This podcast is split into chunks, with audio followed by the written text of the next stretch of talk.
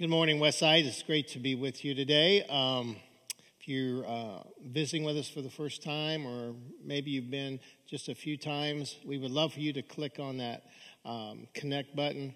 I would love to be able to connect with you, to send you an email, to start getting to know you at least through that way. Um, so if you could do that for us, also check our website out because our next step page has some great, uh, great content on there that can help you learn more about your relationship with God. We would love for you to check that out as well. This week, we um, I put out a, a video that talks about our regathering and coming back together. And the good news is, uh, as of right now, the plan is still to next week to regather together as a body. Even though I know it'll be a smaller body because we will be practicing social distancing, so our chairs will be spaced that way and we won't be able to seat as many. But I also know there'll be uh, quite a few of you that will choose to stay online for a while. And, and that's, that's fine. And I want you to know that uh, you are still a vital part of Westside and a vital part of our church. And we love you and we just uh, hope and pray that it won't be too long before you'll be back with us as well. But I want you to know that uh, we've taken every precaution as was stated in the video, as well as if you were able to read through the transcript. And I'll probably post that again this week just so that you can, if you didn't have a chance, you'll be able to see that as well. But we have taken every precaution that we can. In fact, um, on Saturday, uh, our all the carpets in our in our building were uh, shampooed and cleansed and disinfected, as well as uh, everything in our building. So uh, everything is going to be in great shape for when uh, you choose to come and be back with us. Now, as we begin today, I just want to read a passage from Psalm 78 just to kind of give us some background and to kind of set the stage for us. This is what the psalmist writes O my people, listen to my teaching. Open your ears to what I am saying, for I will speak to you in a parable. I will teach you hidden lessons from our past stories we have heard and know, stories our ancestors handed down to us. We will not hide these truths from our children, but will tell the next generation about the glorious deeds of the Lord. We will tell of his power and his mighty miracles he, he did. For he issued his decree to Jacob. He gave his law to Israel. He commanded our ancestors to teach them to their children so that the next generation might know them even the children not yet born, that they in turn might teach their children. So each generation can set its hope anew on God, remembering his glorious miracles and obeying his commands. That's Psalm chapter 78, verses 1 to 7. You know, we began a journey last week uh, that will hopefully allow us to fulfill those words that the psalmist shared. The journey is called One Big Story. As we begin today, we are going to discover a cycle that will repeat itself throughout this series and continues to repeat itself even today. It's one that we call an earthly dilemma that requires a heavenly solution. And the very first stage of this cycle is simply this God creates and it's all good. God creates and it's all good. Now, for those of you who love to read, which I'm not necessarily one of those, I read, but it's not because I love to do it, it's because I need to at times. But my wife, Lucy, loves to read. I mean, she reads all the time. And so, for those of you that do love to read, you know that some of the greatest literary works always seem to captivate you right from the get go. And let me tell you, the Bible is no different.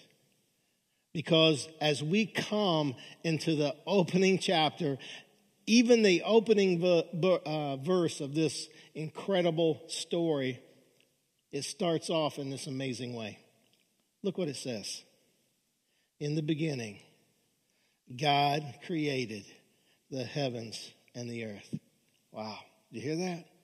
In the beginning, God created the heavens and the earth. And as, as, as this amazing story unfolds, we get a glimpse of the main character. And guess who it is? is God. I mean, the curtain rises and the spotlight comes on and it shines on him. He is the reason for it all. Now, the interesting thing is this God is never explained, He is simply there. I mean, before there was time, before there was an earth, before there were people on this planet, God was there. And what He does is beyond amazing. He creates, He shapes, and He speaks the world into existence. Now, the Hebrew word in this verse for created is a word that is only used of divine creative activity. And it means this to bring into existence something from nothing. Did you get that? To bring into existence something from nothing. And for six days, that's exactly what God does. On the first three days, God created the places, the light from the darkness, the water and the sky, and then all the land. On the next three days, God created the objects that would go in those places the sun, the moon, the stars, the fish and the birds, the animals and the creatures that would occupy the land. And what is so cool is this after he creates each thing, and when that day is finished, he simply says, and it was good. It was good. God creates, and it's all good. Now, here's what I believe. I believe that if we would just come to terms with this first verse of the story and believe within our hearts what it says, we wouldn't even consider questioning anything else that's found in God's story. I mean, why question the fact that a fish could swallow a man named Jonah? Or Daniel could be thrown into a pit with some angry and hungry lions and walk out without a scratch and with some new pets. And of course, why, why would, why would we question when we think God is silent at times? I mean, if God can speak and the universe can come into existence, then all these other things are just small potatoes for the one who created everything. Now, as we come on down in chapter one, I think God knew that as good as it was, it still wasn't good enough. And so look what he does. He creates again.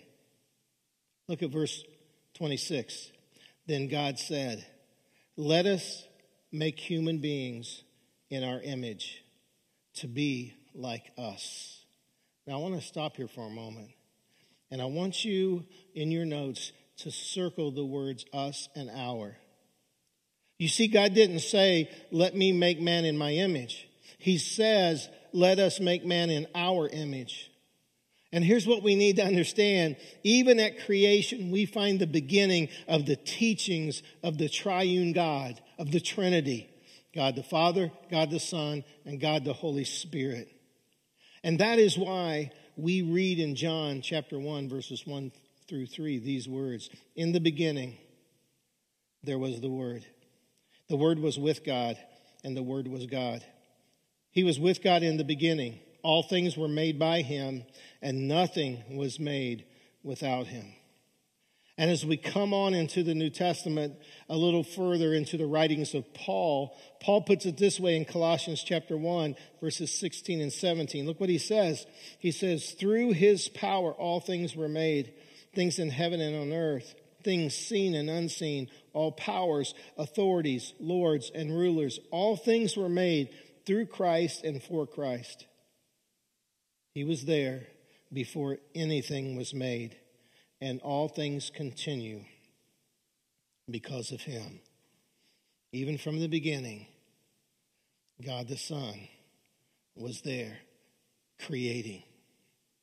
Now, when we get into chapter 2, we get a more detailed explanation how God created the first man and the first woman. And we're told that God formed man out of the dust of the ground and then he literally just breathed his life into him. And when he saw that it wasn't good for man to be alone, he took a rib from man's side and created woman. You know what's so cool about this? It tells us that man is a unique creation, unlike any of God's other created beings. And despite what we, we may have heard or what we may have been taught in school, we did not evolve from a lower life form. We were created by God. I love this story. A little girl went to her mom one day and, and she simply said, Mom, she said, How did we get started? I mean, where did we all come from? And her mom said, Well, honey, it's like this. The Bible says that God created man and woman. And the first men and women were Adam and Eve, and then they had kids, and then that's how everything got started. A few days later, she went, she asked her dad the very same question. And he simply said this. He said, honey, it's like this. Many years ago, a long, long time ago, there was this group of monkeys. And people evolved from these monkeys. Now the little girl's just really confused. And so a few days later, after she had some time to think, she went and said, Mommy, I don't understand. You said that God created all mankind. And daddy says we, we came from monkeys. And I'm confused. So her mom thought a minute and she simply said, Well, honey, it's like this. I told you where my side of the family came from, and your dad told you where his side of the family came from. Now, Here's what we can't forget. The Bible says that you are not an accident. Did you get that? You're not an accident. You are here for a reason. You have a purpose. And you were, you were created in the very image of God. And no other creature is made in God's image. And what that says to me is this. We have worth and we have value and we are greatly loved by our God. And because He loves us, He wants to spend time with us. Now, as we continue on in our story, what we find is this. After they were created, Adam and Eve obeyed God and fellowship with God. And they lived in perfect harmony with Him. Now, we don't know whether that was for a couple days, a few weeks, or maybe a few months. But at this stage of the game, there's not 10 commandments. There's just one. Look what chapter 2, verses 16 and 17 says. You may eat the fruit from any tree in the garden, but you must not eat the fruit from the tree which gives the knowledge of good and evil. If you ever eat fruit from that tree, you will die. But here's the thing even though there was only one ground rule, the cycle that began at creation moves to the next stage. And so God creates and it's all good. But man sins and everything falls apart.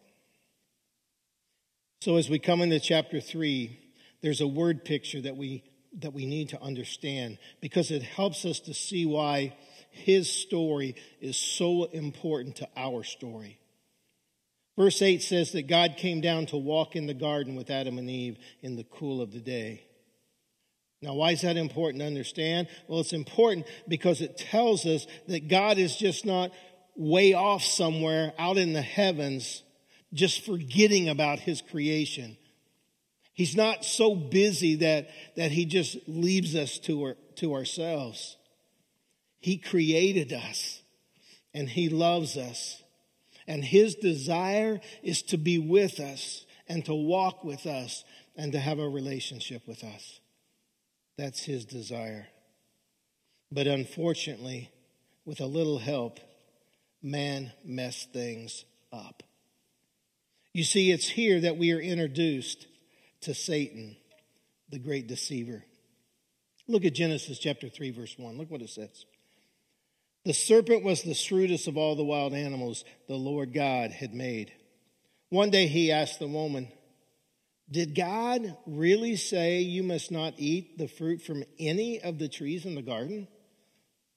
You see, it's in this verse and the ones that follow that we discover how Satan deceives. And it's no different today than it was then. And the first thing he does is this he questions God's word. And he gets us to question it. Verse 1, in verse 1, he said to Eve, Did God really say that? I mean, did God really say that? You see, he questions God's word, God's word. And then he gets us to deny God's word. In verse 4, he says, You will not surely die. You won't surely die. He wasn't, he didn't really mean that. He was just kidding when he said that. And then he reverses God's word.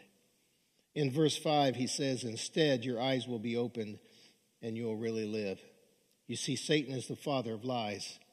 And unfortunately, for Adam and Eve, they bought it hook, line, and sinker. Now, this is free of charge, but it's important that we understand it. Eve should not have eaten of the fruit. She shouldn't have eaten from the fruit. But can I tell you men something? And it's this, and you better you better catch this. Adam should have protected his wife. You get that? Adam should have protected his wife. He should have helped her resist the temptation and then resisted it himself. And let me speak to all you men out there, especially on this Father's Day. You need to be the protect, protector and the provider and the spiritual, the spiritual influence in your family, leading them, guiding them, protecting them, helping them to overcome temptation, not giving in to it and allowing them to follow. Guys, we need to be that protector, especially of our spouses. And so, because they gave in to sin, their innocence is replaced with the feelings of guilt and shame. And because of that, the first thing that they tried to do was simply to hide and, to, and then to cover up their shame. You ever been there? When you got caught in a sin, all of a sudden you, you try to hide, thinking that somehow you can get away from God, or you try to cover it up, hoping that somehow nobody will know, nobody will see. You see, here's what we got to understand sin causes everything to fall apart. That's the earthly dilemma that requires a heavenly solution. And as you go through the next few chapters in Genesis, this cycle that they started doesn't stop with them. I mean, they, they just began the downward spiral. In fact, it raised its ugly head again with their sons Uh, in the lives of their sons when Cain took Abel out into a field and killed him.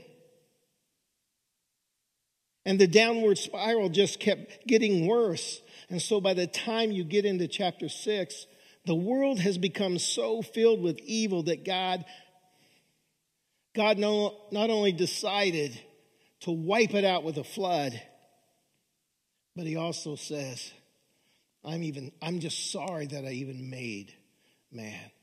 Wow. It broke his heart. And if you stopped here, you might assume that God is going to give up on his creation. After all, our earthly dilemma was still begging for a heavenly solution. And here's what I want you to understand God doesn't disappoint when it comes to that solution. He's been working upstream the whole time. And so, in the middle of this chaos, the cycle takes a turn. You see, God creates and it's all good. Man sins and everything falls apart. But then God promises and there's hope. God promises and there's hope. You know, one of the things that, that we are going to discover through this series is a recurring concept that's called the lower story and the upper story. The lower story is the one that's being written and told from an earthly perspective. It's the day in and day out stuff of life. But the upper story is the one being written and told from above, from God's perspective. It's where we discover what God is up to and how He is weaving our story into His. So, as we have seen so far in our lower story, sin enters, brings isolation and death, and it brings hopelessness. But in the upper story, God is revealing rays of hope. That's why, if you look closely, you will find that there are a couple windows of hope that crack open in chapter 3. These are the first pictures we get of the coming Messiah, Jesus. Here's what we discover. First of all, after Adam and Eve sinned, God addresses Satan. And this is what he says in verse 15. From now on, you and the woman will be enemies, as will your offspring and hers. You will strike his heel, but he will crush your head. Now, what's God saying here? Well, this is what I believe he's saying. He's saying, Satan, there's going to come a time when you will try to take out my son, the Messiah, Jesus, who is the offspring, the seed of Adam. And you will bruise his heel on a Friday, but on that Sunday morning, he will crush your head. Now, let me tell you, that's pretty awesome, right? And that brings a lot of hope and what God is saying to us is this there is hope no matter what life looks like. No matter what you think you're going through today, may be the craziest and toughest thing you've ever gone through, there is still hope. Because Jesus overcame. He overcame. Here's the second ray of hope that we find, and it's just a few verses after that. You see, because of their sin, Adam and Eve, again, they felt naked and they felt ashamed. And so they tried to cover it up with fig leaves. But look at verse 21. Look what it says. And the Lord God made clothing from animal skins for Adam and his wife. You see, God does something amazing, and he does something very prof- uh, prophetic as he takes an innocent animal and maybe he does this right in front of Adam and Eve. I don't know. But he kills it, sheds its blood, and then he takes its skin and he covers their nakedness and shame. This is an amazing prophetic picture of what Jesus will one day do for all mankind. And God was showing them at this time and at this moment, in order for sin to be taken care of, it always takes the shedding of blood. It always does. And that's what Jesus will do for us. And let me tell you, that's an incredible promise of hope. Let's reflect. Now, as we think about what we have talked about today, the reality of life is this we all have an earthly dilemma. It's called sin. And sin requires a heavenly solution. And as we saw with Adam and Eve, we can't cover up our sin. No matter what you do, no matter how hard you try, you cannot cover up your sin. We can't hide our sin and think everything will be okay. There's no place you'll ever go where you can outrun God. There's no place you can hide that He cannot see. You see, our lower story deals with that sin in our life. It deals with our embarrassments, our fears, our anxiety, and our struggles. Adam and Eve's choice has become our choice. But in the upper story, the God of the universe is unfolding his amazing story in and through us. And so, in the midst of the darkness that we seem to live in at times, God gives us a ray of hope. And that hope is in the person of Jesus. And his death has paid the price for our sin. And his blood has covered our guilt and shame. And his resurrection has given us life. Wow. That's incredible hope. That's what we all have in Jesus. Our lower story may not look like much, But the upper story that God is writing is amazing. It's incredible. And it's filled with hope. Now, I don't know where you're at today as you watch. But if you need Jesus in your life, please click on that connect so that I can connect with you, so we can talk, so we can share about Jesus. Go to those that our next step page and look at those videos on God's love and what you need to do to give your life to Jesus and about baptism. Because we need to do everything we can just to get ourselves back to where we're living towards the upper story. I want to pray with you. But again, if you need anything, please contact me. I would love to pray with you. I'd love to talk with you. And I'm looking forward to seeing a lot of you next week. Let me pray. Lord, I just thank you so much for this day. I thank you for all you do. And God, thank you you are such an amazing creator. But I also thank you that you didn't give up on us, that you gave us hope right from the get go. Thank you. It's in your name we pray. Amen.